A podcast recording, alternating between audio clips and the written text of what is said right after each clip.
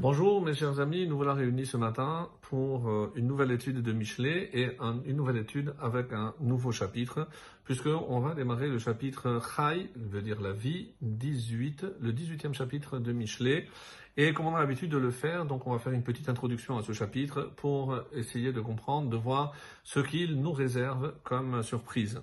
Et euh, voilà donc qu'on peut euh, diviser ce chapitre en trois parties. La première, c'est du premier verset, du 1 au 9. De quoi va traiter cette première partie? Ce sont les désirs de l'insensé ou aussi de l'utilisation de la bouche, la bonne utilisation ou non, ça, en sachant que la langue peut être le vecteur de la sagesse, mais peut être aussi le, un vecteur de la dispute. Alors ensuite, du verset 10 au 19, c'est la louange de ceux qui placent leur confiance en Hachem et par opposition, ceux qui euh, poseront, qui déposeront, on va dire, cette confiance euh, en leurs biens, ceux qui comptent sur leur richesse ou leur intelligence pour s'en sortir dans la vie sans tenir compte du paramètre euh, d'Hachem dans l'équation de la vie. Et la dernière partie, du verset 20 au verset 24, c'est l'éloge d'une femme bien. Euh, également, il sera question d'amitié fidèle et euh, la paix qui ou la, dispute qui euh, dépendent finalement de la langue. Alors, on va commencer tout de suite par le premier verset. L'Eta'ava yevakesh nifrad bechol tushia yitgala. L'Eta'ava yevakesh nifrad. Donc celui nifrad qui se tient à l'écart, l'Eta'ava yevakesh, eh ben, il poursuit son désir. Il faudra dire maintenant, expliquer pourquoi, pour poursuivre le désir, il faut se tenir à l'écart.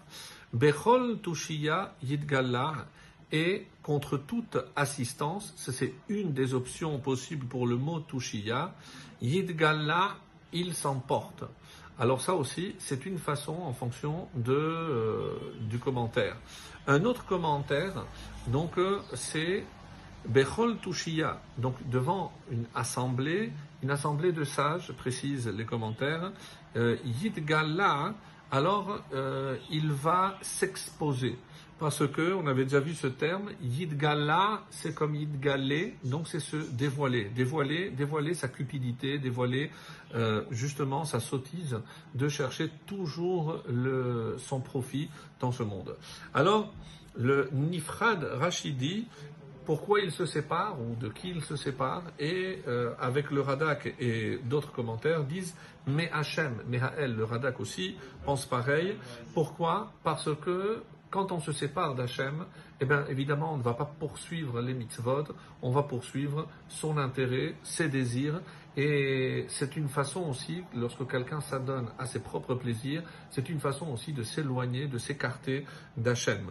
Et comme on l'a expliqué ici, qu'est-ce qui va se dévoiler? Eh bien, il va dévoiler parce que devant les sages, donc il ne peut pas faire semblant, et devant les sages, donc finalement, c'est sa honte qui va se dévoiler.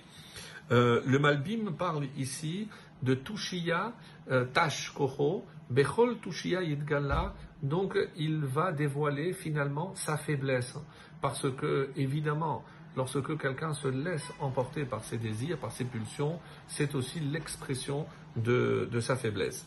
Le, le donne une interprétation magnifique dans Chomat Anar, donc un des commentaires, donc on l'avait déjà utilisé, du Chida, et il nous dit que qui est appelé Nifrad, c'est celui qui s'est séparé. Nous, on a donné une possibilité, se séparer d'Hachem, mais il y a un personnage qui s'est séparé et qui euh, ne lui a certainement pas fait du bien. Évidemment, on parle de Lot.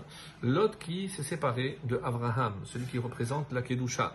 Donc il dit comme ça, c'est une allusion à Lot euh, dont on a découvert finalement son secret. Et c'est quoi ce secret? Parce que à la fin tout s'est su. C'est une fois que pour survivre, qu'est-ce qu'il a fait? Comme vous le savez, évidemment, il a fait de l'inceste avec ses deux filles. Alors, et évidemment sans rappeler ce que le Midrash nous dit, que pour la première, il était complètement inconscient, mais pour la deuxième, il s'est laissé faire. Donc, il y avait évidemment en lui quelque chose de mal quelque chose qui le faisait poursuivre certains désirs. Et il a euh, une indication magnifique, parce que si on prend les votes, c'est-à-dire les initiales de ce verset, l'état Ava, Yevakesh, Nifrad, Bechol, Tushia, on obtient le mot Lamed, Yud, Nun, Lin, Lin, c'est de lina, c'est se coucher. Et ensuite, Bechol, Tushia, Yidgala, Bet, Tav, c'est Bat, ou avec le dernier Yud, Biti. Il a, couché avec ma fille. C'est quelqu'un qui a couché avec sa fille. Donc c'est véritablement extraordinaire comme euh, et c'est pour ça qu'on nous dit euh, c'est rapporté comme ça euh, chez Nifrad mais Abraham donc, euh, euh, et comment on sait que ça s'est répandu devant les sages? Parce que maintenant, dans la Torah, comment il y a une trace de cette humiliation? Loyavo, Amoni ou Moavi, Bikahal, Hashem. Donc, euh, comme c'est rapporté dans le traité de Nazir ou dans Horayot, donc il y a une interdiction de laisser entrer les descendants de Amon et Moab, et c'est un Issour Olam, une interdiction éternelle. Excellente journée.